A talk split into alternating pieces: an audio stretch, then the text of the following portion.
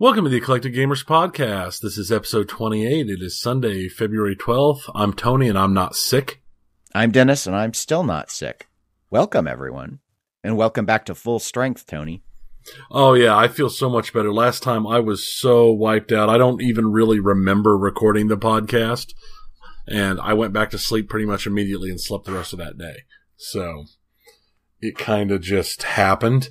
I'm not sure. I haven't listened to it yet either, so I don't know how horrible I was, but I'm sure it was bad because, like I said, I don't even remember it. Well, uh, I mean, we we reached our typical time length, and you, but you do. It's very obvious that you are sick when you can you can hear it. You have none of your oomph, none of your passion. I basically had to carry everything, but but that's okay. Well, you're a, that's why you're a carry. That's what you do. So, so what have you been up to in the last main. couple of weeks? Oh, um, not not too much. I've been I've been playing a lot of Overwatch because the year of the Rooster celebration's been going on, and that ends tomorrow. So uh, most of my down video game time has actually been spent on that. I've done a little bit of Gears of War four as well, but I'm still not quite through that campaign. And other than that, the only thing I was going to go ahead and note is we did actually have some people reach out to the podcast. Some of that uh, I'm going to cover a little bit later, but some I think I just need to stick in the intro. So, uh, once again, there were corrections both on my part uh, from Mike, our past guest host, who loves to correct us apparently all the time, or at least me. So, this is regarding the fighting game segment that we had last time when we were talking about uh, Evo. Uh, I had said uh, Skullgirls 2 Encore was one of the games that was going to be played. And what I should have said was Skullgirls Second Encore. So the way I had presented it, uh, due to my notes, I just wrote down the name wrong, is that there was a, Skull, a Skullgirls 2 and there is no sequel to Skullgirls. So it's just sort of like a di- different iteration of the original Skullgirls. So that was a mistake. And the other mistake was involving the other anime game we discussed, Guilty Gear. Uh, apparently, it's called Guilty Gear Xrd, and I said it was Guilty Gear XRD. And I, not ever having played the game before, it just assumed it would be an initialism because there were no vowels. And I think Zerd or Xrd sounds stupid. So I just assumed it had to be smart sounding, but I apparently was wrong. So anyway, it's actually said as a word, and I'm probably still not saying it quite right, but it's not just an initialism. Uh, and let's see, we did have a couple emails. One I'm going to hit on when we get to the wide body tournament, but one was from Don, who is one of the co hosts of the Pinball podcast. And he wrote and said, just wanted to say that Dennis did a fantastic job boiling down the legal aspects of the Kevin Kulek fiasco. The way Dennis explained everything made a lot of sense to me, a layman, and was interesting and informative. I like Tony too, but home run Dennis. That was in all caps. So, um, and I did not write that for him. It came in. So uh, anyway, I'm glad that it was helpful, Don, and w- of course we appreciate it uh, very much. And Tony was trying the, the, the, best that his sickly little heart could handle, but he doesn't yeah, even remember I, that segment. I, yeah, I don't remember nothing. So that's really it for me. Uh, what's been going on with you? Oh, I've been playing a fair amount of Overwatch as well, and I finished a correspondence course I was taking for uh, work prep uh, last week. So I finally got some more uh, downtime to play more games. And other than that, I've just been uh, work, family life, nothing, nothing hugely spectacular. Okay, well, if that's it for our bigly updates, I guess we'll move into the the main meat of the podcast, which would be our three segments. And that would mean, as usual, we're going to go ahead and start off with pinball. We actually have not a whole slew of news. The last two episodes were just laden with pinball news. Thankfully, there have been no major announcements really going on. I mean, I guess if you care about color DMD, Walking Dead's uh, available. So uh, that's been announced at least. I, am not sure if it's actually available at this point or not, but it, it's been announced.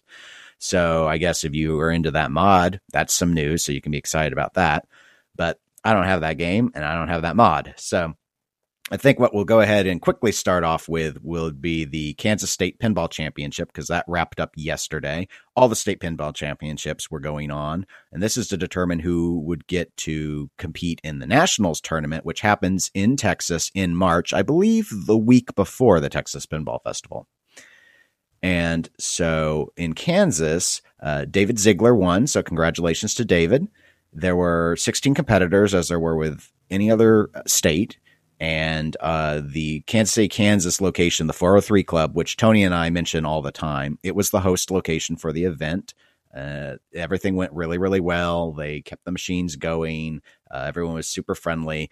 I was, uh, I went in at the 15th seed, I believe I mentioned at the last episode, and I did not do well. I, as expected, because I was up against the number two seed for this for a best of seven matchup, which went four one in his favor. And so then it was a competition in the what I would call the losers bracket to see who would get ninth through 16th place. And I uh, won a couple matches and lost a match in that. So I did end up taking 11th. So I placed better than my seed would have placed me. So I was pleased about that overall. But, um, you know, it took a while. There was a lot. I got to play a lot of pinball. So that was nice until I actually met up with Tony later for what we're going to cover in the tabletop section so it was a busy day, uh, but it was a fun event. And I'm skeptical I'll be qualifying in 2017. So I'm glad I, I went ahead and competed for the 2016 since I did have the opportunity. Uh, and that's pretty much all I have to say about the state pinball championship. I don't know if you wanted to chime in with anything on that or if we should move to what we would normally start with, which would be the wide body tournament. Yeah, I don't have anything to add to that as I didn't attend because I was getting things ready here for you and everybody else to come over and visit for game night and then passing out once everybody left. I can't even imagine how long your day was and considering how long mine was. Yeah, um, they the uh, the 403 club opened early for people uh, in case they wanted to practice. So they opened up at 11 a.m. The tournament started at 1. I probably got there around noon. And so I did an hour of warm up and then I was playing till about 4:15. That's when I had my I went it was a lot it was a win loss win once I was in losers. So it's just kind of, you know, cuz they there were no ties. Everything was to put us exactly in our proper placement. So I, as soon as it was done, is like, do I have any more matches? And they're like, no. And I'm like, what's my place? 11th. I'm like, great. Thanks. Bye. I have to get out of here because it's about 30 minutes just for me to get back to my house from Kansas City, Kansas. So let's go ahead and hop on over to our 2017 solid state wide body tournament. And this is basically the round two results and the round three matchups. But before I get into those, I wanted to note we had another email uh, to the podcast from Corey. So thank you very much, Corey, for writing in. And Corey wrote, First off, like the show and the brackets are fun to vote on, but I think if the brackets were set up differently, Twilight Zone and Paragon might well have faced each other in the finals, not 1 versus 16 in round 2. Just a thought. So I thought this was a, a good uh, email to bring up at this point, and I responded privately to Corey, but I, I figured it would be a good discussion uh, about just sort of how the tournament is structured and what we've been seeing before we even get to these these round two results. But uh, my general take is that I agree.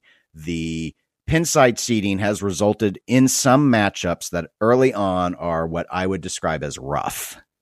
Um, but what I think is the bigger issue is, and I've had someone in person to me at, I think when I was at the 403 club, actually at one, not yesterday, but a few weeks ago, suggest to me is that it would have been more interesting perhaps to just have taken, say, the early solid state wide bodies and let them go at it because there's so many of them from the 80s.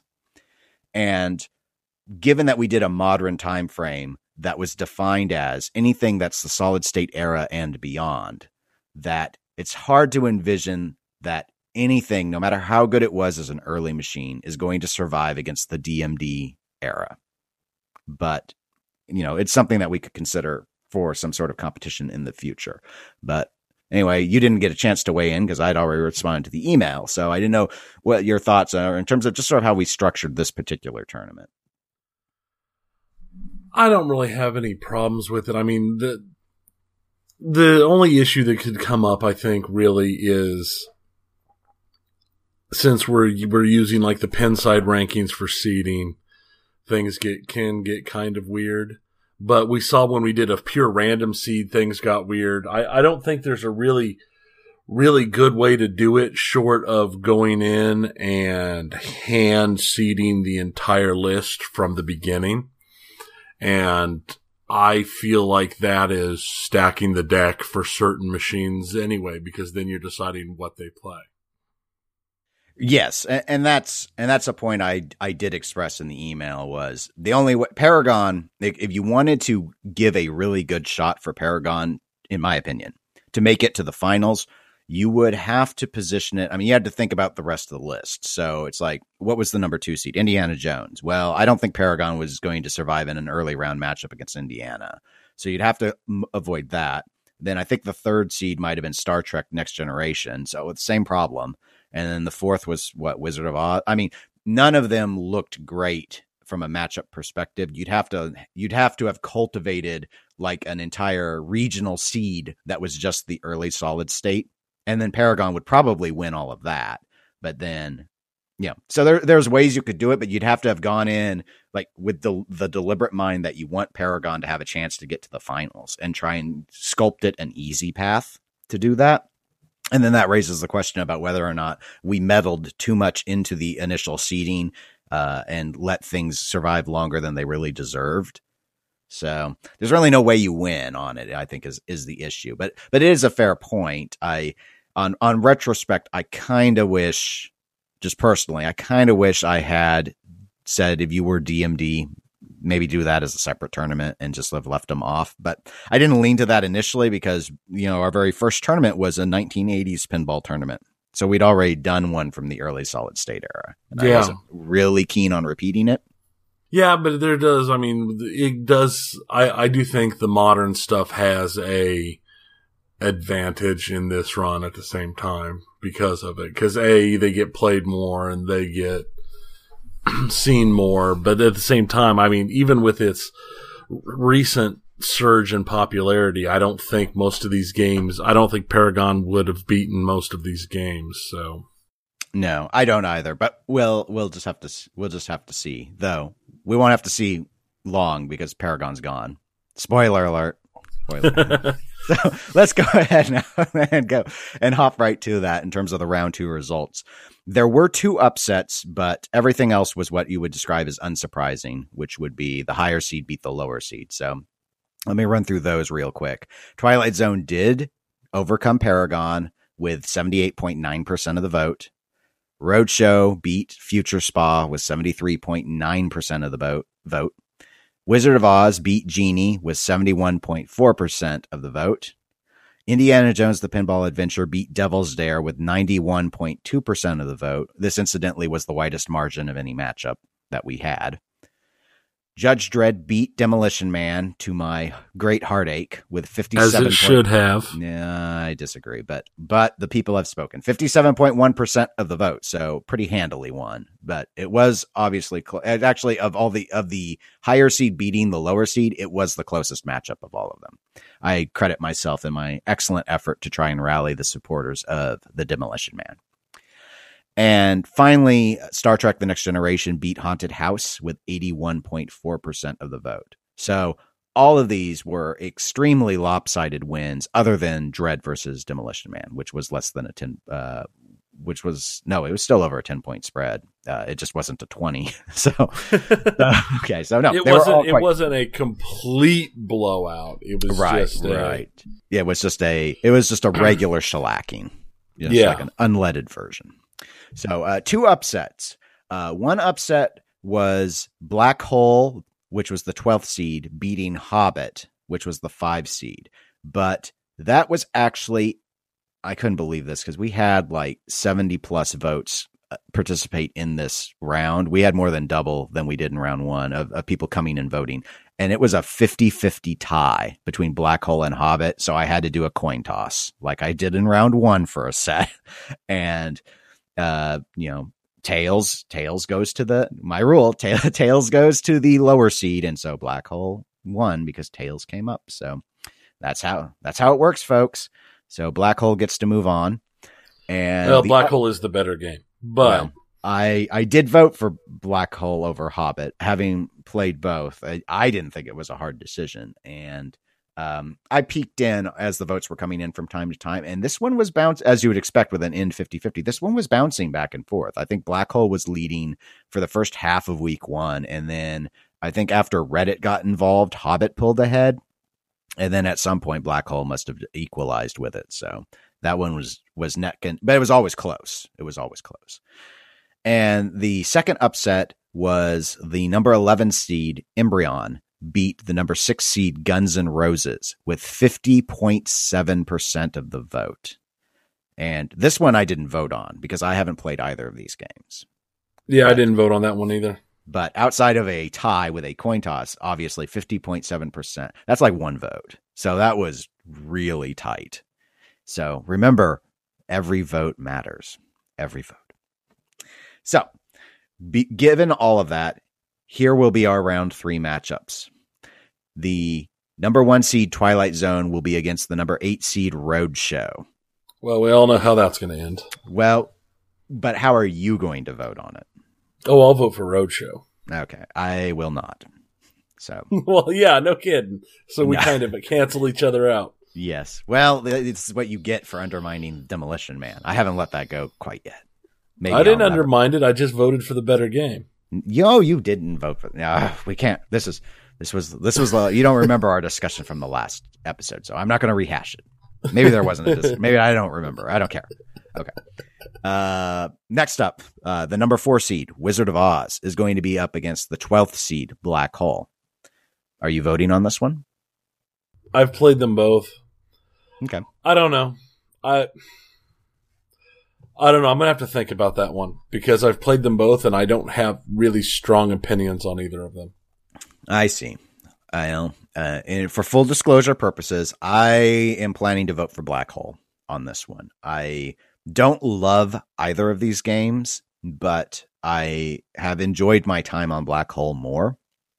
I can't say by a lot, but I but by a bit. I think they're both very brutal games. Obviously, the Wizard of Oz has quite a depth of code that uh, will probably appeal to people. So, anyway, the third matchup is going to be the number two seed Indiana Jones, the Pinball Adventure, versus the number seven seed Judge Dredd. I would say Judge Dredd, but man, Indiana Jones isn't a bad game at all. Uh, I haven't fully decided on this because, as I had noted with the matchup back with Demolition Man, I don't have a lot of time on on Judge Dredd. I have some actually most of my familiarity with both of these titles is virtual, but uh, I lean Judge Dredd as well in this case, and I think for me the issue is Judge Dredd. I think Indiana Jones looks great. I don't think Indiana Jones. I don't. It's so unbalanced. It's like you just go for multi-ball. Uh, and Judge Dredd, I think, has better code.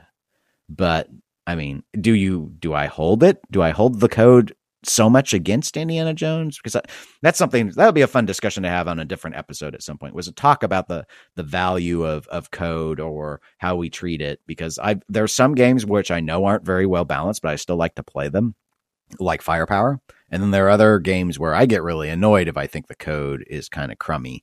And with Indiana Jones, it's like you can play the modes, uh, but I don't think that's a smart strategy. It's more just going for the multi ball.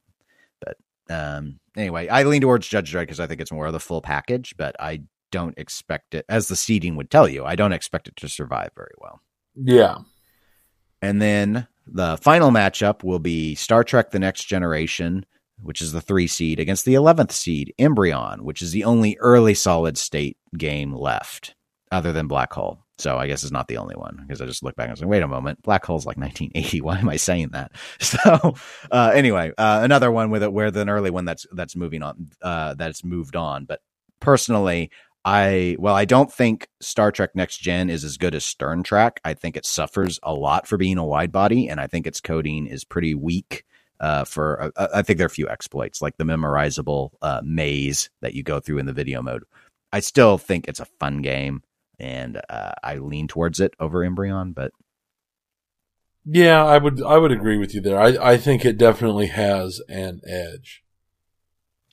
So anyway, those are the four matchups. Link to the competition for the vote is in the show notes. As with the other two rounds, you will require a Google account to be able to go and cast the votes to prevent the dreaded Reddit vote stuffing. And that is that. Yay. So let's move to the third pinball segment. Yes, I'm very exciting. It's getting so quick to get through these tournaments now. We actually can talk a little bit about the about the games because there aren't 30 of them. Um, this is one I just sort of threw in uh, before uh, we get to our sort of Texas Pinball T- Festival talk that we we've put off for a while, to, wanting to do. But I was just thinking because of doing all this tournament stuff, uh, and you know, this obviously relates to a degree to my comments about Star Trek Next Generation. But I thought it would be fun to name a game, just one, that you think has a nice layout, but it sucks because of the rules. The rules or the code. They're basically one and the same. But I kept it that broad in case you just didn't like how the values were on, say, an EM, because you could even just complain, well, this is a great shop. It's not worth anything, sort of thing. So I just wondered if you just sort of any sort of game that you thought, you know what, this is a fun table to shoot, but it just something about it, something about the rules in it makes it meh. And if they would only have fixed that, or if someone on from the outside comes in and fixes that, it could really elevate the game quite a bit. See, this is really hard for me because I think the obvious ones people are doing exactly that because when I first when I first heard this, my very first thought was Cactus Canyon. Um, but somebody's already doing new code for that. So, other than that, I had a real hard time coming up with games because I was thinking about most of the games that pop into my mind need more than just a code update. They need, you know, like a total rebuild or perhaps even a retheme. But I think I would settle on Starship Troopers. Okay. I caught, I, I like the game. Its shots aren't horrible. Uh, that, that, that little third flipper is actually kind of fun and can let you do some interesting things, but it suffers from what was, you know, it was a standard Sega machine for the time. So it suffers scoring and lots of, and with multi-ball plays and this and that. I think just with some code tightening and some adjustments, it, something to give you some bit more things to shoot at or bit more modes to shoot for, I should say, it would work out pretty well. Well, that's funny because I also picked a Sega, and um, and I went with this one. I don't have a lot of experience on, uh, but I I definitely think it, it's a it's a great a great example of one that deserves something, and that would be the Lost World Jurassic Park. And I have not played that, not even yeah, one time. I think I have virtually, but I, have looked over the layout before because I mean, uh, in some sometimes when I when I have time, when I'm not having to do legal research about failure of pinball companies, I like to do research on pins to try and make a short list of things that I might be interested in trying to find to maybe own for a little while.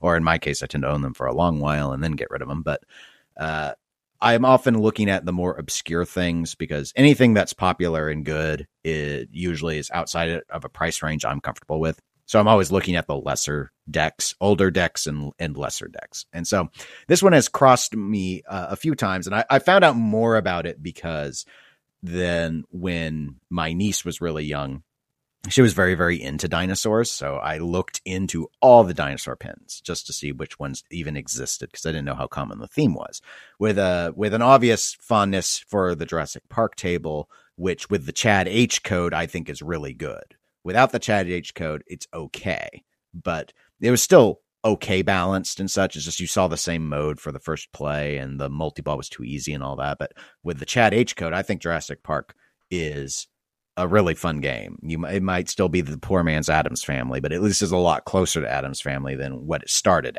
as. So, in the case of the Lost World Jurassic Park, this was whereas Jurassic Park 1 was Data East's attempt to steal the Addams family game, this was Sega's attempt to steal the Attack from Mars game. and so it's always been on my on my thought list because I know, especially for you, how much you love Attack from Mars. But Attack from Mars is expensive. You know what's It not is. expensive? Lost World Jurassic Park's not expensive.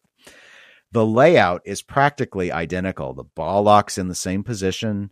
The scoop is in the same position. They just put an egg on it. The main difference is instead of the drop bank, which protects the UFO, and then there's that scoop after you attack the UFO, the drop target goes away, and you, you feed the uh, ball in, and it destroys the UFO. Instead of doing that, they just put in another ramp. So they have a center shot ramp instead, and they have the little they have a little drop target in front of their ball lock in its place, so to speak. But basically, it's the same layout. It's a fan layout. So it's like, okay, well, when you look at this pin and you look at the layout, you would think if you like fan layouts, especially if you like Attack from Mars fan layout, you'd probably like the Lost World Jurassic Park. But why is it that Attack from Mars is number four in the Pinside rankings and the Lost World Jurassic Park is number 340, which is a bit lower, but just a bit.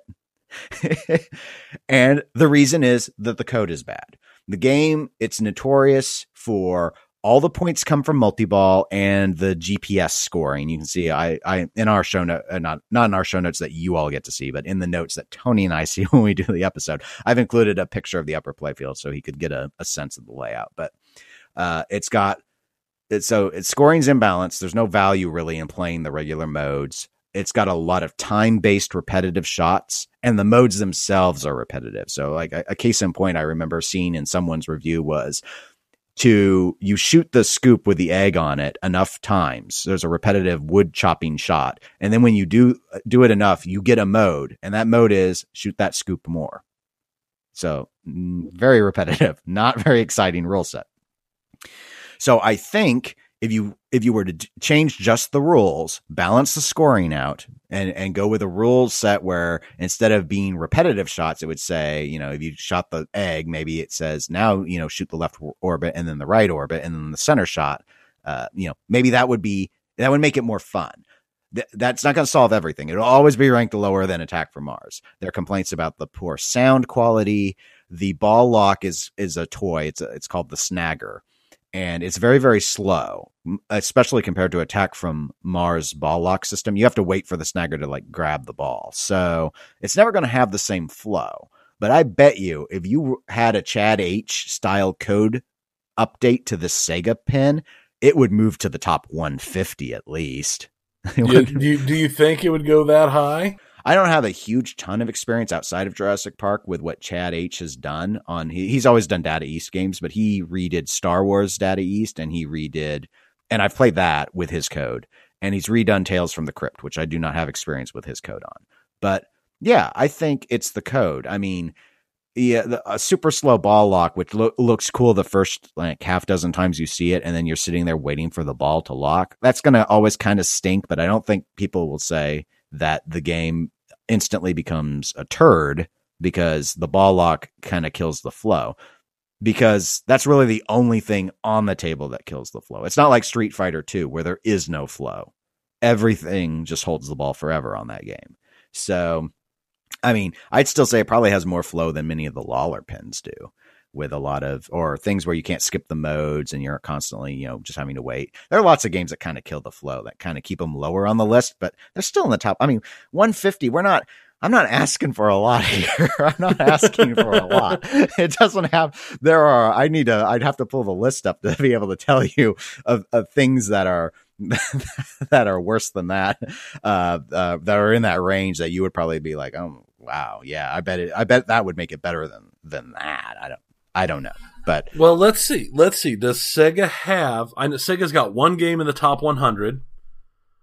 That's it. They all they've got in the top 100 is Batman, hmm, okay. Yeah, I I have heard some positive things about that. and then GoldenEye's 122, and Mary Shelley's Frankenstein is 123.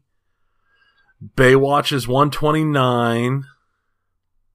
Starship Troopers is 150. Exactly. Wouldn't you like it if a dinosaur is joined, joined the rank the ranks of Starship Troopers? Just Apollo 13 is 160. Yeah. Yeah. I mean, all it's got is that gimmick. I don't know. I've never liked playing uh, Apollo 13. I would like to get the 13 ball multi ball though. I've never actually earned it. Godzilla's 190. Not a lot of those out there, so I don't know how many people honestly been. I've only ever seen it. one, but I couldn't play it because it was broken when I saw it. So Yeah. it was down. Yeah, that's unfortunate. I've heard it's alright. Uh, again, I I think it suffers though from the from the scoring rules.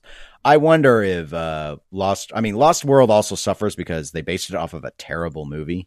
But Yeah, we but we can't fix that under the scenario I concocted. I, mean that's like that's like everything Sega did was off based off something, and half the time it was. I mean, they did what? Let's see, Baywatch, Mary Shelley's Frankenstein, Independence Day, Twister, Space Jam. I mean, they're- yeah. yeah, they're not all winners. But yeah, definitely, definitely could have done some. And of course, your you one of your personal favorites, Viper Night Driving.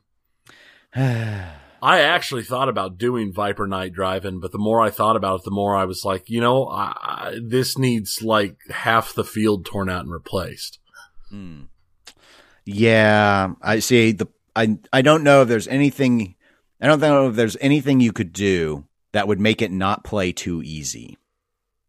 Uh, I mean, I'm I'm being a little facetious. I'm sure there's something. I mean, turning off the 30 second ball save that it came with would, would go would be a code thing and would go a long way to maybe making that game not be a gimme. Like here, your here's your. If you didn't get multi ball and Viper Night driving, you knew something was just wrong with you. That we had, we've had people go and experience Viper Night driving when it was on location here who had next to no pinball experience and they felt like they accomplished something. No, you're not supposed to feel that. Yeah, No. you're No. supposed to be you're supposed to be pulled down and crushed. Yeah. Well, or at least, you know, felt like you earned something. But It would just be like, oh, no. I mean, the, well, the glow balls were a neat gimmick, I suppose, as a concept. Better executed than any other uh, glow in the dark concept that I'm aware of with pinball. So I guess it gets credit for that. Yeah, I don't know if that's enough for anything really. No, probably probably not. Yeah, I don't. I think it was wise that you didn't name that one to fix. But anyway, I just thought there's some concept. If anyone wants to suggest any, uh, you know, feel free to hit us up on Facebook or email in a suggestion. I'll be more than happy to uh, mention more games if anyone has any thoughts on something that could actually jump up quite a bit in people's eyes with just a rules change, rules and code. We're not talking new dots. We're not talking uh, any new sound effects, and we're not retheming. That's like hard work. We're talking. Oh, I think a lot of games about that with just call out changes could be made better. Oh, sure. Oh, yeah. No, there. Maybe sometime we'll do an episode on that where we maybe name some of our favorite call outs and least favorite. I've heard other podcasts do that, so I've never wanted to immediately get on the coattails of it. But it's it's some low hanging fruit, that's for sure. but let's go ahead, I say, and just jump over to the Texas Pinball Festival.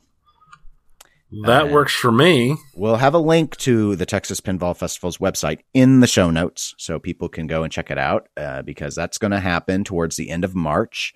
And as Tony and I have both noted, we are going down there again. We did we did it in 2016. We're going to do it in 2017.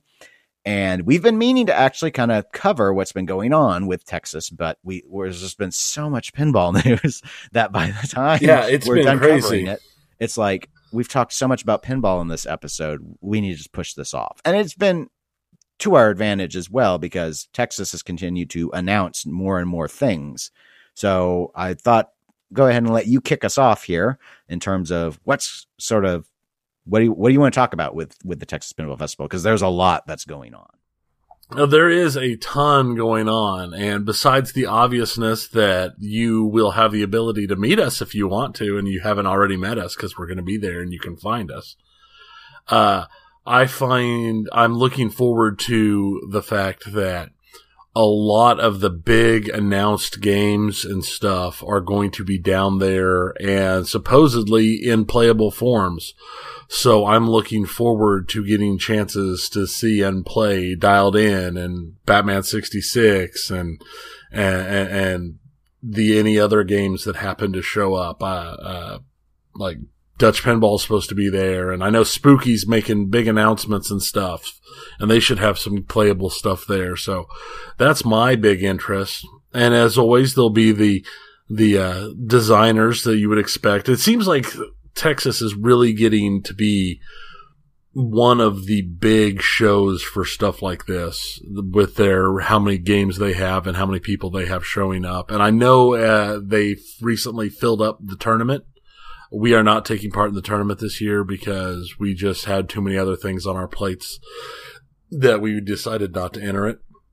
So if you run into us and want to play against us, you'll just have to play against us outside of a tournament play.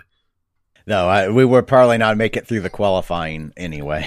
no, we never do. So. I, I, wouldn't, but but yeah, they're. I think they're only advancing top sixteen still, so that's going to be a really steep uh, competition given the quantity of players that are entered. Uh, yeah, I'm really looking forward to the games. Uh, in addition to the ones you mentioned that will that w- will be there, my understanding is uh, Multimorphic will be there with some new P3 games and uh, when you mentioned Spooky, I, I don't know of the game number three, which is supposed to be their official game number three, which will be announced there. I do not know whether or not they're going to have a playable prototype there. But Dominoes is supposed to be there, and I believe Jetsons is is supposed to be there also. So the two. I'm sure three game three is just going to be an announcement. Would be that, my that guess. was my thought as well, and. Uh, American Pinball is going to be there with the redesigned Houdini, not my understanding is not for play, but in terms of they'll have they'll have something they'll have something for show there. That Joe Balcer will is one of the designers who's going to be there, and he's going to be the one to talk about that. Uh, as you noted, a number of designers, Steve Ritchie and Mark Ritchie, are confirmed, as is George Gomez, John Trudeau, and Dennis Nordman. So quite a lineup of uh, of pedigree in regards to that. Uh, some other pinball related people that I've seen confirmed were uh, Greg Freres, who's the art director for Stern Pinball. Apologies if I didn't say the last name correctly. He also uh, he worked a lot with Dennis Nordman in the past on the Elvira games, and I believe he and Dennis are going to be doing a presentation, sort of talking about the the, the good old days when they were doing that sort of stuff. Uh, Christopher uh, Franchi, he did the art for Batman sixty six. So he's going to be there.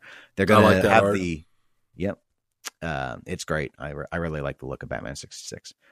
The world premiere of the documentary Things That Go Bump in the Night, the spooky pinball story is going to happen at the Texas Pinball Festival. So if you're interested in that, uh, you know, sort of seen as a very successful uh, boutique startup that uh, a lot of people are really interested in, there's been a whole movie put together on it.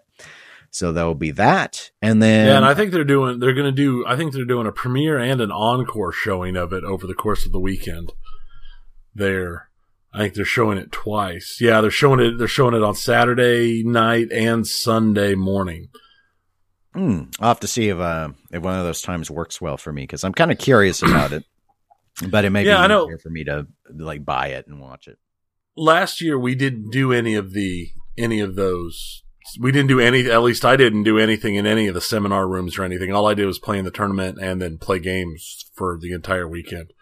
So I didn't really go to any of the the event things that they were showing. And I know there's doing a lot of them this year. So I'm going to. I'm planning on going to several of them because I know. Let's see, Friday. I'm looking at their events page right now, and on uh, Friday they've got. Uh, Dennis Nordman's talking. Uh, the American Pinball thing is Friday evening at like eight. Uh, and of course, we have not mentioned yet. They have Sam J. Jones, Flash Gordon from Flash, from Flash Gordon's going to be there, and Cassandra Peter, Peterson's going to be there, most well known for being Elvira. And I know they both have Q and A's and signing sessions going all weekend at different times. Um, as always, they're going to have the big swap meet on Saturday morning, which we didn't go to last year, but we're going to this year. And uh, let's see what other ones. Then there's some more. There's uh, Cassandra Peterson's stuff is on Saturday. Uh, there's a talk with uh, Mark and Steve Ritchie both Saturday during the day in the seminar room and a whole bunch of other things going throughout the days on Saturday, Sunday, Saturday, Friday, Saturday, and Sunday. So I'm going to try and actually attend some of those this time instead of just randomly wandering around and playing games until it feels like I am hitting the flippers when I'm sitting in the car on the way home. Yeah, the I, am hoping to. Uh, that's part of the reason why we dropped doing the tournament is because that kind of that kind of I I don't want it to sound ultra negative, but it kind of shot our Friday last time because well, they had electronic queuing, which was great. You still couldn't go all that far away, especially on like the EMs and stuff. It would just uh, on the plus side, it moved relatively quick to get through, but I just I didn't get a lot of gameplay in because I had to hang around the tournament area. And so that's part of the reason why I didn't want to compete this time is so I could just do stuff, fun stuff, quote unquote, on on Friday. And then we're also, also going- I, I suck so I didn't want to waste my time on a tournament that I knew that it would take a miracle for me to get, you know, in the top 125. So. well, I mean, given the number of qualifying tries, I I probably would have been okay wasting my time. I wasn't okay wasting my time and wasting my money. And a sixty dollar buy in, I I'm just not all that keen on donating that much money to someone else. So when there was really no path for me winning anything, so it, it, it factors in when it, when if it's five dollar monthly tournament, no problem. But but if it's when we get start getting into real money, uh, it you know it's just something that I always evaluate. And we're also going down a day earlier this year than we did last year because well the stuff doesn't start up until the evening of Friday. We want to hit that video game museum and we'll yeah. we'll talk about that when we're when we're done because obviously that ties in well with our, our second segment that we do on this podcast. So but um uh, my brother-in-law who's coming down with us he um, showed us a youtube video of that museum once it had opened up and it looks really cool and i wanted a chance to see it and i didn't want it to compete with the festival and it was just was like oh well we'll just we can do it friday. We're down friday we can do that all day until like 5 p.m so that um that was really cool to work that in as well because I I'd like to get some more video. They have some video games at Texas and we played them last year, but it'll be I just the idea I like museums, man. The thing. the idea of being able to go and see the history of it all in one really really cool laid out place like that. Yeah, I, I'm pretty excited to see that too. So I am very looking forward to this. This is like my one real vacation of the year. I hadn't been taking real vacations for a long time, and this is like the one I am wedging in now. And being like, no, it is time. Dennis is going to have fun. This is what we're doing. this is what we are doing. Now. I don't have to just work and sit at home. I can actually go out and do something. Yeah, most of my when I take quote unquote vacation, they joke about it at, at the office because they're like, Dennis, are you go, you on vacation next week? I'm like, yep. And like, are you actually doing a vacation? Nope. What are you doing? I'm staying in the deck. What are you doing now? I'm cleaning the garage. I'm just just doing really lame things. So anyway, I'm topped out, so I have to burn my vacation time so yeah, I can earn more vacation time. I have too much. Just get too much. Not not the worst problem to have, but um, anyway. So that'll be that'll be cool. So since I kind of bridged it with the mentioning of the museum, I'd say let's go ahead and move on into our video game segment. We have a number of topics this time actually to hit on in video games. Pretty exciting. Yeah, we do. which we've been kind of light on video game news the last couple episodes, which is just as well because we had so much to talk about on pinball. But let's go ahead and open with Oculus. Uh, we don't normally talk VR on this podcast, and we're really not going to here, other than to note that there was almost two weeks ago, but there was a, a the company ZeniMax received $500 million in a verdict. Jury awarded that amount in an, a lawsuit involving the Oculus VR. And I guess just to give some background on this, what happened is ZeniMax sued and wanted $6 billion. And this lawsuit was essentially between ZeniMax and Facebook because Facebook owns Oculus. What happened, though, is the $500 million award was due to the some of the people who were involved in the creation of Oculus were found guilty of violating several things. So, like non disclosure agreements were found to be violated. There was a false designation and there was some copyright infringement. That's what the $500 million verdict is about. But the big, big deal kind of in Facebook's favor is that they were found not guilty of stealing trade secrets. So, at the time is was it going to be appealed? I, no one no one knows. There was a lot of speculation that at 500 million facebook would probably just pay this and be done with it. And since there were no trade secrets found being stolen it means that oculus production can still continue. There's no there's no obligation for Facebook to to cease. It's not like they said this is not ZeniMax ZeniMax tech. Yes, there was wrongdoing that happened involving information sharing that shouldn't have happened, but you didn't actually take the tech of ZeniMax, steal it, and then repackage it as Oculus. Yeah, and that's a big thing for Oculus because, uh, well, it would have destroyed the company if they'd been forced to shut down. Uh, and not produce anymore. I mean, and it would have cost Facebook a lot of money. I mean, like actual money for Facebook, a lot of money. So it, it's good for them. It's it's one of those things where it's technically a win for Facebook and Oculus, um, even though it still cost them five hundred million dollars. But uh, from what I've read and the bits and stuff I've seen, is it basically amounted to yeah one person uh, did some things that were not fully on the up and up, and that caused pretty much all of the issues. Right. There were, I think, when I le- read the details of the verdicts, two individuals were specifically cited for various things. The the amounts they were penalized were were different. Uh, so one was more more egregious than the other, and I believe Facebook is actually on the hook for all of that.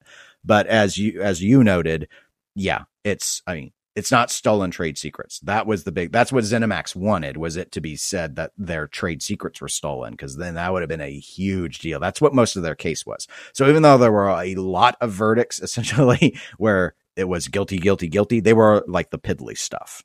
So my guess will be Facebook will just pay this, and I think so. I don't. I don't think they want to continue to litigate it and try and get any of that overturned. I think they're probably breathing a sigh of relief. It's just five hundred million dollars. What's that to them?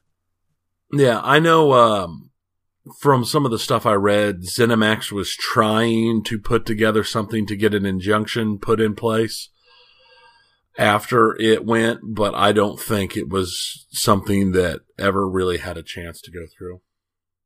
Do you think ZeniMax was just was doing this because it was now owned by Facebook and they saw, you know, kind of like when people get buy the rights to things and they're just deliberately trying to intimidate people into paying them that this was more of a just a ploy to get a quick cash grab and that while they wanted a huge sum of money that they'll ultimately be happy with just taking 500 million? Yeah, honestly, I think they probably would be. I mean, I think I don't think this is something that is going to be all oh, we have to do this, it's stolen, this is everything would be better. I mean, it's they should just accept their payday and walk away from it is what I would expect. Yeah, I, I mean that's what I think I think's going to happen. It's just I mean it, to me it is a little odd. ZeniMax isn't like a fly by night company. They are known in the industry. I've I know of ZeniMax. They own a lot of stuff, so it's not it's not just like a what you might think of as like a vulture company that is taking other people's work and then just owning the intellectual rights to it. Which yeah, no, I mean ZeniMax is because ZeniMax. I mean they've got I mean, there's uh, subsidiaries for like Bethesda and id Software and uh, companies like that. I mean, it is not small people. Uh, Arkane Studios is ZeniMax. Um, Machine Games is ZeniMax. I mean, these are not small companies that are part of their uh, empire as it was. I mean, Bethesda obviously is huge. Uh, id Software, well known because of, I mean, Wolfenstein, Commander Keen, Doom, Quake, all yeah. the early id Software games. Yeah, a lot of the younger generation might not, well, until, you know, seeing things like Doom around again, a lot of the younger generation might not be all that familiar with id, but I believe there's a lot of patent uh, technology that actually is still in play that was developed by them. So they're they're a pretty big deal. But yeah, Bethesda is a huge cash cow for ZeniMax. Everyone knows who Bethesda is. The Fallout series is massive, and um, I'm just thinking because Fallout 4 being so recent, uh, there's a there's a lot that that goes into it. So yeah, these were both very major players, and anyway, a decision was made. I think uh, I'm I, am i am with you, Tony. I think ZeniMax is probably the less happy of the two parties, despite the amount would probably make a, a layperson think that Facebook would be the less happy of the two. But uh, I think everyone kind of won and everyone kind of lost. So we'll see if everyone thus just moves on, you know, pays up and moves on. But I don't know yet. Yeah, we'll see how it we'll see how it shakes out. So let's turn to a possibly happier uh, video game topic, and that's E3, which is the. I uh, don't see how this is a happier topic. Look, but... if you wanted to go to E3, you might be happy now because now they have decided to allow the public to attend. And I'm sure the no longer achievable price of $150 was initially announced uh, for I don't even remember what the counts were. The regular rate's 250 though, and and so that's probably what you would experience at this point if you were to try and get it. I think they're planning to let in around 15,000 people was the count I heard. So, uh, but this is a big change. E3 historically has been an industry event. It's kind of morphed over time in that there have been a lot of almost, I guess I'd call them like super fans, people who aren't really media, but maybe they YouTube or blog about games who have been allowed to participate as time has gone by. And also, E3 has been having an issue with keeping industry participation at the event. There have been more and more notable, what I would describe as third party companies uh, that have pulled back from it, but also companies like Nintendo, which have sort of pulled out of E3. And a lot of those companies do adjacent events nearby location wise so that the media can still access them, but they haven't actually been doing it within the halls of E3 itself. So your initial comment makes me think you're somewhat skeptical of this decision. So let's talk a little bit about E3, Tony. What do you what do you think about it? It is the impetus of our longest ever podcast episode was it is E3. That that is very true, but the truth of the matter is this is E3 attempting to survive because it is to the point and with most of the major companies doing directs and doing their own things, E3 is dying. Uh, they've never been huge in the, with the indie scene. The indie scene is heavy at, um, like the PAXs and this and that. And even though it's been increasing at E3, it's just something that they're not up to anymore. They they used to be the big one, the big thing that everything was important, and anymore they're not. They're not the big pop of the of of the uh, video game scene. I mean, nothing big is announced there. Everything's known beforehand. Most of the companies do their big, hold their big announcements for their own directs where they get a hundred percent of the, uh, media coverage at the time, and then they just use E3 to do to show more stuff. I think when the E3 started last year, uh, with the little thing set up outside, um, for people who weren't in to come and do some stuff. I think it was just a step on the way to opening them, opening them fully up to the public to try and maintain their relevance in the modern gaming journalism world. Do you think that opening it up to the public will be successful at that? It'll depend upon how well they do it. I think if they open it up to the public and keep it exactly like they have uh, done it and just letting the public in in addition to uh, the journalist. I don't think it will. I think it will need, they'll have to change some things to let them be more aimed at, or maybe not aimed at, but more like a fan style convention instead of an industry style convention if they want it to actually help them survive. I think that's a good point. I was listening to another video game podcast, which is done by journalists in the industry. And they, yeah, they had a similar concern. I think what they, you know, obviously their speculation, they, they agreed with you. This is, you know, this is a survival tactic. They thought perhaps it would be a smarter maneuver if they were to reshape how E3 functions, where maybe, I mean, this is basically a three day event, which, and you know, we were just talking about the Texas Pinball Festival. From an attendee perspective, this is twice as much for what I'm not quite sure what your big experience is supposed to be versus like if you were to go to a PAX or go to a Texas Pinball Festival where you can play a whole lot of stuff. Um, I, their their suggestion was that maybe if E3 were to do something where it moved itself to say a 5 to 6 day event and you you had your latter 3 days be open to the public and geared towards letting people actually get hands-on time with games, uh, you know, alpha builds and such, but the the prior 2 or 3 days be oriented towards the industry and specific for journalists, journalists only sort of thing and have that sort of keep the traditional focus they were operating also from an assumption that this is in part to try and shore up revenues by getting more just individual bite size rates to make up for the loss of these uh, these companies, but also the theory that maybe if there was more public involvement, then it starts to look to an EA or a Nintendo that this is sort of like a PAX event now, and maybe they come back. Maybe. I mean, I can see them attempting to do it, but even if they do, I don't think it's going to be. The heyday of E3 is over, and I think anything they are going to do, any changes they're going to make, are going to simply let them survive, but I don't think they're the big thing, and I don't think they're going to be the big thing that they used to be. Not anymore. I think it's over. Yeah, I lean that way as well. I just, I, I still, I still feel that it has a uh, stigma is not the right word because it's a positive thing. I'd say it still has the prestige of being seen as the announcement event, even if it's not true. It's still seen as the big announcement event. Everyone gets more excited about E3 than they do for expecting announcements out of PAX, even if PAX is giving just as many announcements.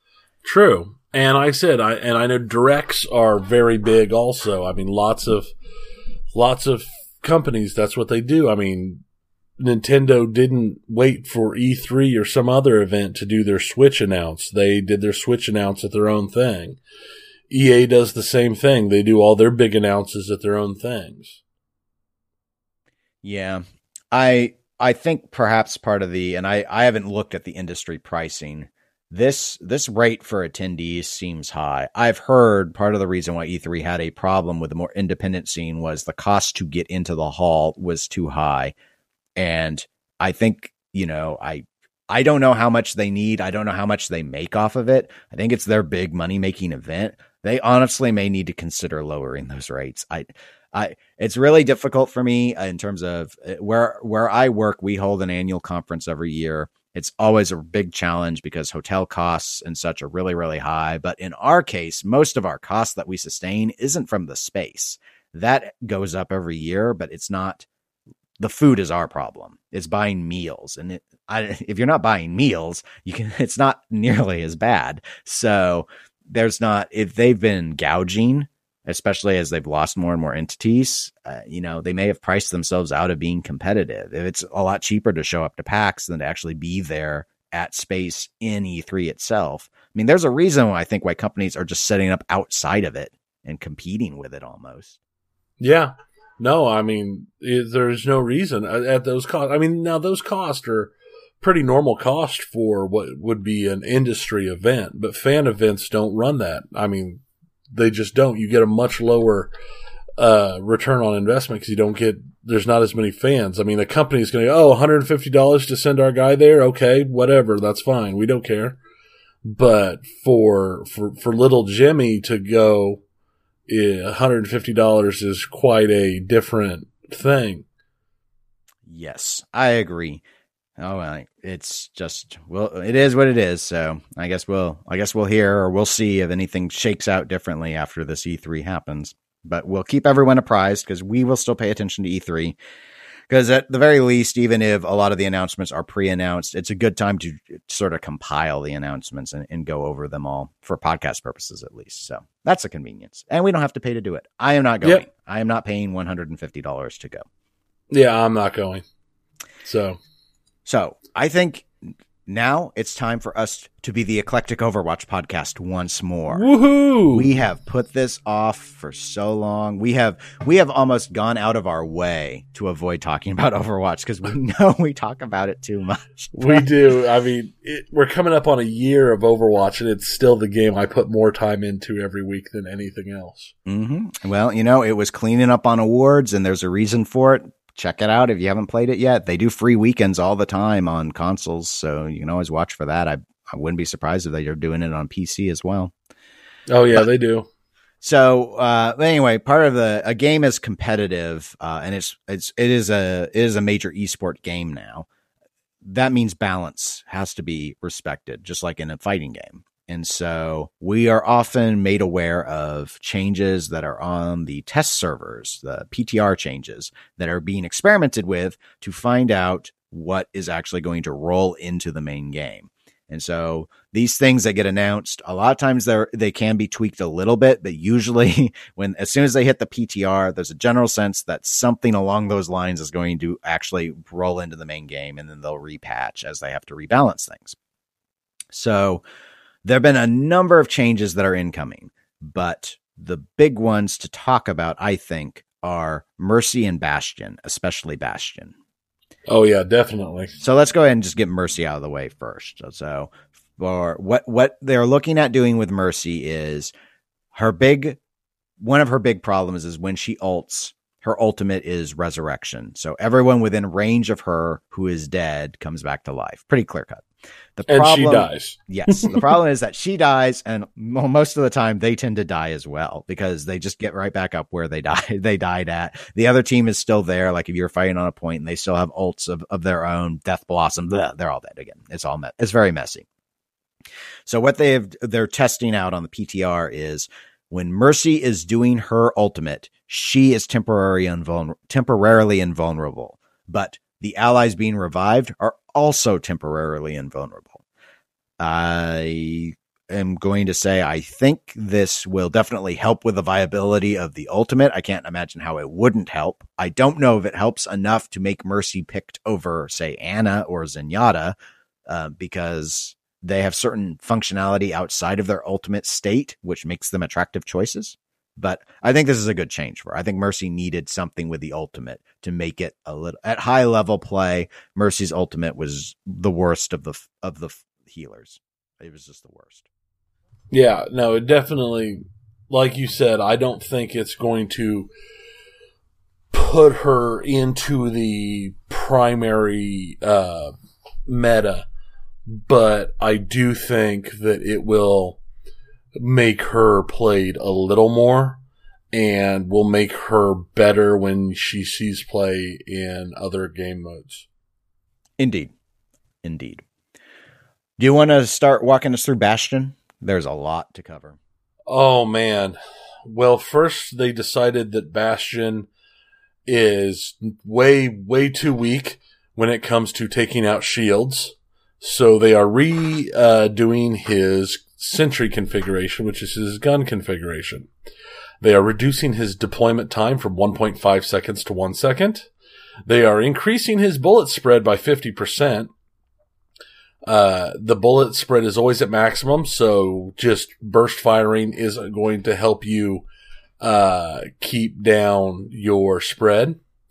Uh, they did add 100 rounds to his magazine size so he can shoot longer. Uh, they he can no longer get headshots, and he can no longer do criticals while he is in Sentry mode. With all of that said, the increase I don't think the increase in the bullet spread is a huge deal. Um, the dropping of headshots and the dropping of criticals uh, is uh, it will reduce his effectiveness against single targets somewhat, though I think he's still going to do a fairly large amount of damage. And he's still going to do what he's always been really good at is sh- destroying shields. He yeah, is Bastion, destroyer of right. shields. And you opened with that, and I think when I read this list, it seems to me that they want Bastion as Sentry mode to be the hard Reinhardt counter. Even eh, he always, I would say, was for taking down shields. I always thought he was the best at it, but I think they're trying to make it so much more I guess, OP at it so that he's actually chosen. Yeah, and I think that's what it is. I think all of these changes are designed around getting him into the meta. Um, though, uh, I, I'm I'm I'm slightly undecided. I think this could be like uh, with Symmetra, where it may go too far. Once we talk about her the other uh, changes, but we'll just have to see. Right. Uh, next element to Bastion is the recon configuration. That's when he's walking around. That got a couple of changes. That in that case, they reduced the bullet spread uh, by 25%. So that's a pretty significant tightening of his shots. And his magazine size here has also been increased by five rounds. So it went from 20 to 25. So this seems to be, in my mind, the hey, look, when Bastion's not able to be in a sentry mode, he can actually kind of work like soldier. That seems to me what they want him to be, like a little bit lesser soldier. Or as reports coming from the PTR say, a slightly better soldier. Yeah. The uh and from there, their uh, his ultimate is his tank configuration. They pulled one thing off of it. It no longer grants bonus armor, but they destroyed that uh, for the very fact that they gave him a new passive called Ironclad. With Ironclad, Bastion takes 35% less damage while in Sentry or Tank configurations. So in Sentry or Tank mode, he's much harder to kill. And some of the reports I've seen or and heard coming out of the PTR is in some cases he might be almost unkillable in certain situations. Will be interesting to see how that works out. Right. Yeah. So I mean, I can see the value in saying, all right, when he goes into the tank mode with his ult, he no longer gets that that almost health surge, which was his armor surge, but you know, with this, yeah, where the reporting on the ironclad ability is that is making him extremely, extremely strong, especially with, interestingly enough, a mercy tether. It would be, yeah. And I'm wondering if, if, uh, Blizzard is thinking, yeah, we're going to also try and make Mercy played more by letting her not only do the Pharmercy where you piggyback her with Pharah, which used to be meta, and now isn't favored that much, but you still sort of see it at, at like sub platinum levels as a as a popular tactic. But also doing this as a viability option. Uh, but this is not it. There is now one more thing for Bastion, and that is his self self repair ability. Now, as it currently stands, Bastion has a mode where he can move his little arm and he can repair himself. He can self heal but he had to be stationary while he did it. So that's the big change is now he can actually do it while he's on the move. They bound it to a second to the secondary fire button. No one cares about that. You could always rebind, even on console, you can rebind these commands on these characters. So that's not a big deal. But uh, uh, another big deal, almost as big as the moving and doing it, is it won't be interrupted when you take damage, which is currently the case. If you get hit, he can't. He has to restart the repair sequence and they added a resource meter uh, that will deplete when his self repair is active, and so it has to recharge. So he can't just hold it down indefinitely if he's under fire. It actually gets consumed. I imagine it like uh, like D.Va's defense matrix that has a that has a resource meter that gets consumed and then it slowly recharges back up. So that's kind of what they're trying to do to control from him, basically him just holding down the repair button and doing whatever, running wherever he wants. But but yeah, that's going to be huge. Yeah. So, uh, and that's that's the summary of the Bastion changes. So, I guess overall, what are your thoughts on it, Tony? I mean, I'm not a high level player, so I already still on occasion see Bastions. I don't see them as much as I did when I first started playing at towards the end of uh, season one or the start of season two, but. I know it's yeah. very much a almost a gimmick pick at the high level on certain maps. Some people might start with a Bastion just to surprise the other team because no one in their right mind picks him because he's such an easy target to kill. Yeah, and I think he's still he's still going to be uh, a niche pick. Uh, I just think he's going to be more common. I think he's going to slide more into the uh, kind of Symmetra-ish zone where he is picked on certain maps because he has uh, because he deals real strong in the map. I think the fact that he's basically in recon mode is basically a second soldier uh, means that you might see him more often because having two people who are basically putting out the same amount and the same style of uh, damage as a sol- as soldier does is something that will be in certain con- uh, metas and configurations something I think people will be playing and will be liked. Um, the the self heal and moving stuff is going to be oh man, it's just, it's going to make him a lot more survivable. Between that and Ironclad, I think you're going to have to concentrate to take him out. Um, and that could, if it put, makes him tanky enough, uh, then we could see him taking a fairly large role in the meta. Honestly it's all going to be about survivability and how useful he still is in sentry mode and just how good recon mode is. Yes. I'm I'm curious if they're going to do additional tweaks on these based off of the PTR performance. It wouldn't be surprising to me if they get a little concerned that you turn him a little too godlike if he's got a mercy tether, or if you say, well, no, there are ways to counter that. You just have to kill mercy. You know, uh, it always seems to be that Blizzard leans more towards allowing the change to be a little disruptive to the meta and then fixing it later than just sort of, you know, but they, they are responsive when they find things not working as intended on the PTR. I just don't know whether or not this is as intended or not, because obviously you are committing two characters under those scenarios where people were being very frustrated with trying to shoot him through his ironclad plus the healing stream. But uh, I, I definitely think Bastion needs work to I mean, I get annoyed when people choose him. And I that because I don't think he's a good choice. So I don't and I don't like that. I want him to be a reasonable choice.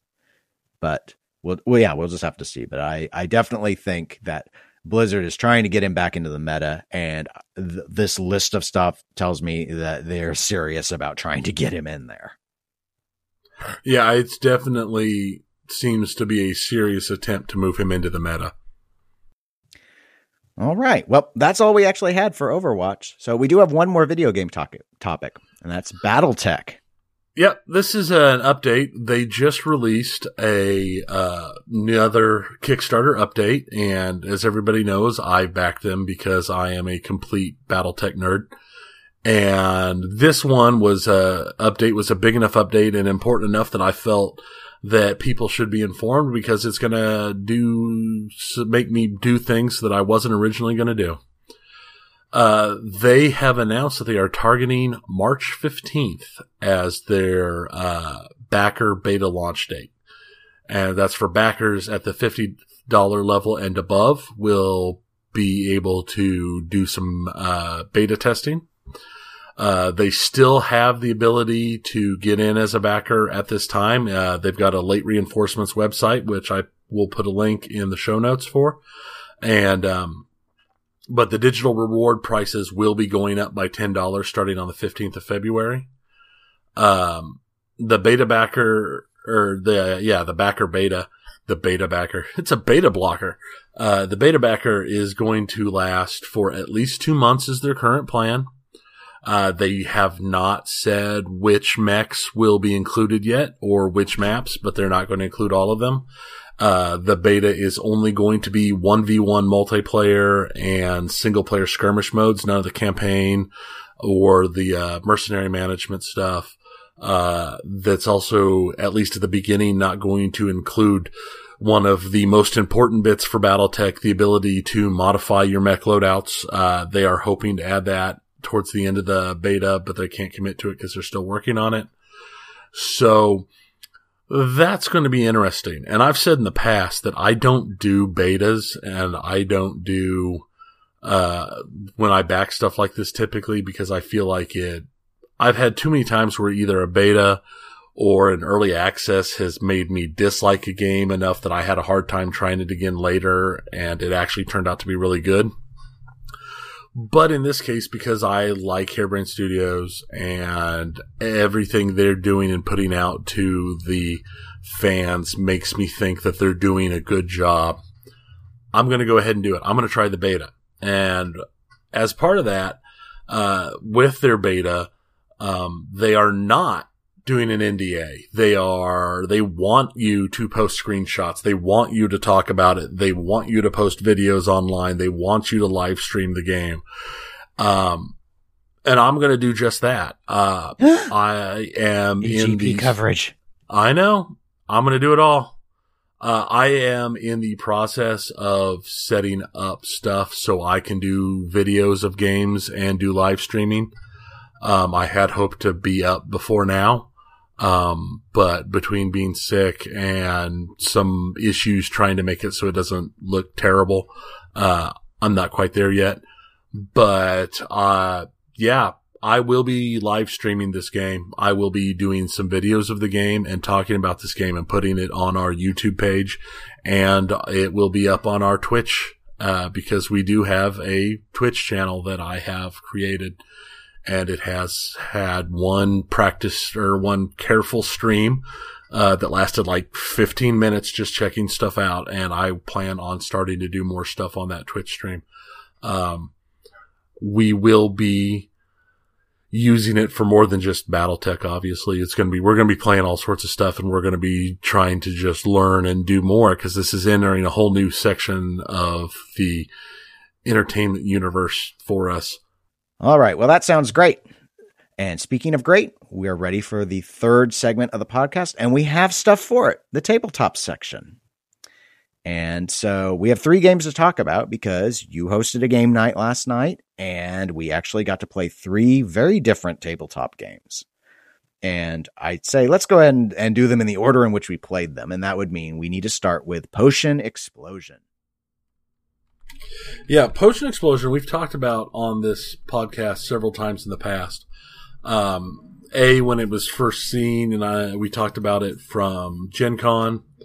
Uh, also, when shortly after that episode, I got a chance to play it, uh, or watch it played, I should say, at uh, one of the board game nights that I attend on occasion. And now we get a chance, we got a chance to play it ourselves. And for those of you who don't remember or weren't here back then, Potion Explosion is a pretty simple little game that is designed around creating potions uh, using ingredients. In this case, the ingredients are represented by marbles, and they're in a box so that the marbles are laid out in rows. And uh, as you pick a marble up, so you pick an ingredient up, the marbles roll down to fill in. And if two marbles of the same color click together because you pulled the one out between them, you get to pick those marbles up also. And that's how you fill in your uh, potions. And we got to sit down and play it last night and I rather enjoyed it. It, it was, it was quite a lot of fun. It's a simple game. It's kind of, um, uh, I don't want to say bejeweled-ish, but something, it's kind of got that kind of feel to it because of the marbles and them clicking together and you're picking the right one. Uh, and it's got some nice little strategy stuff to it. Yeah, it well, it, it plays obviously quite a bit differently than Bejeweled. It still at its core is a puzzle game. So you're trying to make these decisions about how to best fill out your potions. You're selecting potions to fill. They're worth different amounts of points depending on how many marbles are involved. The potions themselves have powers. So, uh, you know, how to employ those uh, to best advance yourself is, is a big question and some of those even interfere with what the other player has been doing, like the ability to poach marbles from them that they've been saving to use. So there's quite a bit that goes into it. Uh, I would say it, it was fun. It was my least favorite of the three games, but that's probably because we played a four person game and I was so awful at it that I actually didn't even have half the next lowest score. and so I, I have to live with that shame. But it was it's it's pretty uh it, it makes a lot of sense it's pretty intuitive i would say the thing that i noticed the most that i wish they had done differently would have been for the use of the potions try and if they because of the the potions there are only a, a few that in terms of abilities but some of the cards are worth more points than others because they have more holes in them to hold your marbles I wondered if that was why they didn't print how to use what each potion did on each card. But I sure wish they'd actually printed a little summary card that would be in front of every player rather than having to pass the rule book around to know what your potions did. That one kind of stood out to me as a flaw. Uh, that was Yeah, really that the would only be thing nice. that stood out was just Uh. I know, do know that that uh, on Board Game Geek, somebody has created some cheat cards for those that you can print out and laminate. And Yeah, out out of the box. That was just the the only thing that I thought, oh, that would have been convenient. Definitely would have been to have a cheat card on how to use your. If the potions themselves aren't going to say what they do on the card, and they didn't, and I figured that was because of the holes. They have holes punched out to slet your marbles in. So I figured they, even if they laid it out for a three point card to be able to display the rule, it might it would have been harder when it was a, a six hole card. So for the same potion. yeah, it, yeah, that definitely would have made things more difficult. Mhm. But it- it was fun. Uh, How long do you think it took us to play through one game? No, it wasn't too long. No, it was it was under an hour. Um maybe not a whole lot under of an hour because we had to we were walking through the things and we kept getting sidetracked and uh, a couple of us kept to, having to get up and go take care of kids or this or that or we'd start talking about something random while we were playing but no it wasn't it, it wasn't too horrible I, I definitely say it was an hour or less Yeah. Anyway, yeah, it definitely will go faster the next time. But yeah, it was a lot of fun. So I, I did like it. It'd been a while since I'd done a, a tabletop puzzle game. Yeah, and it's very much a, a that's exactly what it is. Cause, and unlike when the times I've watched it played before, n- at no point did we get locked into the, um, uh, little trapped thing where some, one person spends so long trying to figure out what move they're going to make that it drags everything out. We never had that. We kind of, even the lo- I think our longest waits for stuff like that were still pretty darn short.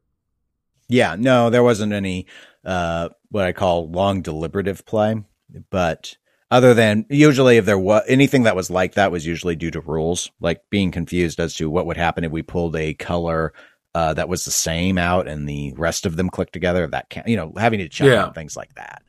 Standard stuff for for first time play. Yeah, I think it went pretty well. Otherwise, we can. uh uh I I definitely look forward to playing that one again. hmm Yes, it was fun, but not as fun as the second game. Noisy person cards. I like that one much more. You also won that one by a lot. I mean, so much so that if the rest of us had put all of our wins together, you still would have won that one. It look there was that one was also uh we did with with four players. We definitely need to get more people playing that one because it Yeah. science mandates it. Yeah, I think it would be better with a larger group of people than what we had, but it was still pretty good. It, and, and Noisy Person Cards was a Kickstarter that I backed um, last year, and I talked about it on the podcast as well. It is a um, kind of it plays kind of like Cards Against Humanity, uh, except for in this case, the judge is drawing a card that has a uh, person on it, like a, a, a, a school kid or a dragon or a gnoll or something like that. And everybody else uh, has to, they've got cards in their hand that have lines on them. And they have to read the line in a voice to match whatever was drawn and the judge can has some modifiers that they can they can put in play based upon the cards in their hand. So you could change your dragon to a sarcastic dragon or a boorish elf or or whatever you want to change it to uh, to make things easier or harder. And then you laugh as everybody tries to do voices, and you pick which one was the best. The the cards thematically are, and this would probably be overall, I'd say, a weakness of the game. The cards are all thematically Dungeons and Dragons style, so they're all sort of that high fantasy in terms of what your character types are.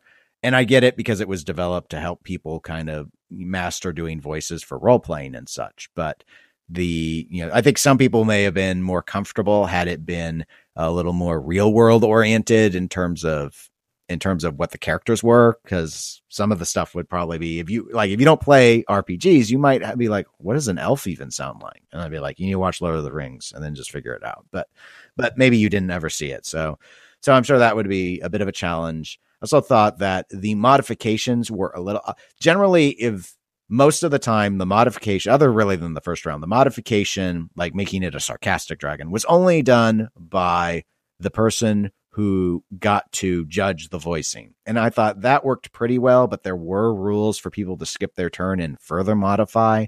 But some of these modifications, they almost seem like they're more for pantomiming than they are for voicing. Yeah, I, I've got that feel too, and, and a lot of it. I mean, that's why a couple times I stood up and I did a lot of, I added a lot of body language to it because it felt like, it felt like it really needed body language.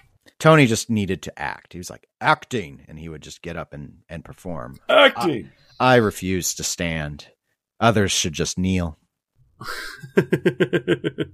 well, it worked out pretty well for you because you won big. Nah, it was.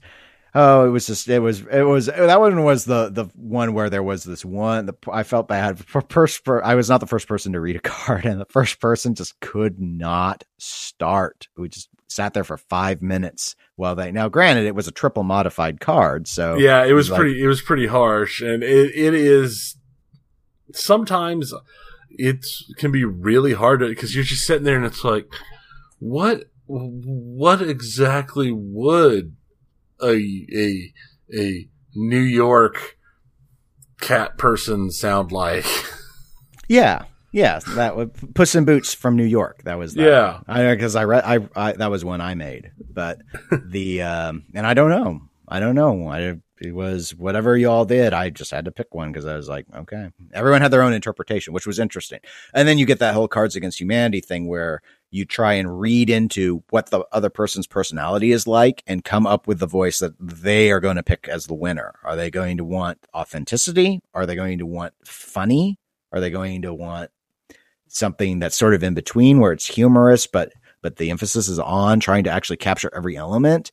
I mean, one of the players on two back to back, two different occasions, one by flat out ignoring the modifier card and just doubling down on what the primary character was supposed to be, and it worked. That's it worked. It worked for it, the, it the the two different judges. It worked. So, uh, yeah, it was it was interesting. Um, I like the concept a lot, and it, it, definitely is really easy to under. It's probably of the three games we played, it is the easiest to understand what you're supposed to do. But um, it does require, uh, I'd say, a degree of commitment to not minding looking like a fool, or more accurately, sounding like a fool, because you will. That's just how it works. But if you can get past that, it can be a lot of fun. Alcohol may or may not help. Yeah, yeah, that might have helped uh, I can almost, yeah, it probably would have definitely helped. yeah, I'm pretty sure. At least though those that that were consuming enjoyed listening far more than those that were trying to perform, all of whom were sober. So yeah. How but, did that turn out? How was it that everybody who was drinking wasn't the ones playing? I don't I don't know. They didn't drink enough liquid courage to up their up their constitution levels. They had too much self esteem to make to make themselves look silly in front of everybody else. I suppose, or not enough self esteem. Dun dun dun. But we were more successful with the third and final tabletop game we played, Codenames, which we actually played with a group of six. Yeah, now Codenames is a game that's very popular as a party game, and when we first started into it, um, I was kind of concerned as I was reading the rules to everybody because it's like, well, this seems kind of uh, hard to understand. But the once we, the second we started playing, everything just clicked. And it, yes, definitely. I, it was, yeah, I was getting scared when you were reading these rules. I was like, oh my God, we're all way too tired. Yeah. Mm. I was getting worried about it. When I was reading the rules, I'm like, oh man, this is going to be bad. But it, it's one of those games where, uh, even if you're maybe not necessarily a visual learner, once everything's laid out, it makes so much more sense. So much more sense. So yeah, and and of the three games, this actually was my favorite of the night. Yeah, it was a lot of fun. I I definitely would put it at the top of my play again list. It's a it is a and it's a decent sized group game, and it seems a heck of a lot easier when you're at on one on side of the table. Well, but basically the game you'd split into two teams. Each team chooses a spy master that sits opposite of the rest of their team. So the two spy masters set together and all the teams set elsewhere. And the spy masters give a one word clue, uh, based upon a five by five grid of cards that are laid out that are code names for spies. And they have to give a one word clue and then a number that is how many clues or how many agents are out there that that clue can apply to so that they can, and then everybody else on your team has to try and pick the ones they are. So like I did one where, um, I had agents that had code names of table, board, a drill, and something else that I don't remember right now. So I gave the, um, my phrase was wood four because there were four of them and they all could be related to wood. Yeah. And it, it it's a lot harder than it sounds. Right. Because you're a spy master. Right. So as a spy, yeah. And everyone, everyone had a chance to be this. We played three games. So, and there, we were in two teams of three. So everyone got a chance to be the spy master. So, uh, and yeah, the challenge there is obviously you have to look at how you're, because the, the cards, the five by five were laid out randomly. So you're assigned words for your team to get they, the clue you might want might also be a clue that would give a point to the other team. And and if they guess wrong, I mean, if they guess the other team's won, even if, if the clue is perfectly legitimate, it goes to them. Or there are certain uh, cards that are they're innocent bystanders. They're, they just end the turn, they're out of play. And then, of course, the big concern, which we never had happen, was if someone inadvertently guesses who the assassin is, that team auto loses for making that big of a mistake. But yeah, and we we we went hard on dodging the chance of hitting the assassin. Yeah, we we we overall we played very cautious. Like it, when I was when I did the spy master, uh, my very first round was probably my my chanciest thing where I I used the description burning because my team had three cards I thought were applicable where I had ring, heart, and uh, fire. But there was also a phoenix on the table. And I was like, okay, well, chances are, I thought the odds were 90% that someone, uh, fire would be the first pick. So I was pretty sure that people would guess that very first. But they would probably pick Phoenix because obviously the reincarnation of the Phoenix is a famous story and it would be an obvious one. But I went ahead and did it anyway because that one didn't belong to the other team and it wasn't the assassin. So I thought, okay, they'll probably blow it on that one, but they'll remember that I said burning three and they'll go, there's still two more out there after they got that one wrong later on. And I gave clues that weren't related to that anymore, to the to the burning ones anymore, because they always had that in the back of their mind. So, but you know, it was there were other instances where I'd be like, oh, here's a great one to use. No, that gives it to the other team also, and theirs is more obvious. And you're trying to come up with something safe. And sometimes you don't completely overlook one. Like I gave a clue in my you know same go where my that ring. No one was thinking of Johnny Cash. I don't understand. And so the ring I was thought still of Johnny there. Cash, but I wasn't on your team. So Okay. Well, uh, and so I later on I used fantasy to try and get the ring out of the way because uh, and because I said so I said fantasy too because there were also there was also a dwarf card. And the dwarf went right away, just like I assumed. And I thought, oh, okay, well, people are going to remember the one ring and they're going to choose it. And I, once again, I was wrong because I didn't even think about that comic. Some people might think of comic. When I saw the word comic, I thought stand up comic. But they saw comic and they thought comic book and they thought fantasy. And that was another one we needed. But had I contemplated that, I would have said fantasy three. Yeah, but I didn't. Yeah. So uh, I like this game a lot because my team won every time. Yeah, it was close a couple of times. But It was. It was actually. I don't think any of them were total blowouts. I suppose when I was spy master, maybe at the end we kind of pulled ahead by two cards. But and when you think about it, two cards isn't that big of a pull ahead. No, not really. And see that, and the thing is, is like, like on the one where I was spy master, I was the obvious one of my ones, one of my last ones that had to go. The uh, all the obvious hints for it uh, were hints that could also have been taken for the one that was the assassin. So I was, I was really having to try and work that one, and I never successfully got that one in. But they didn't pick the assassin, so we didn't lose that way. No, they were. They were always very cautious about that, which was which was probably well, definitely was good.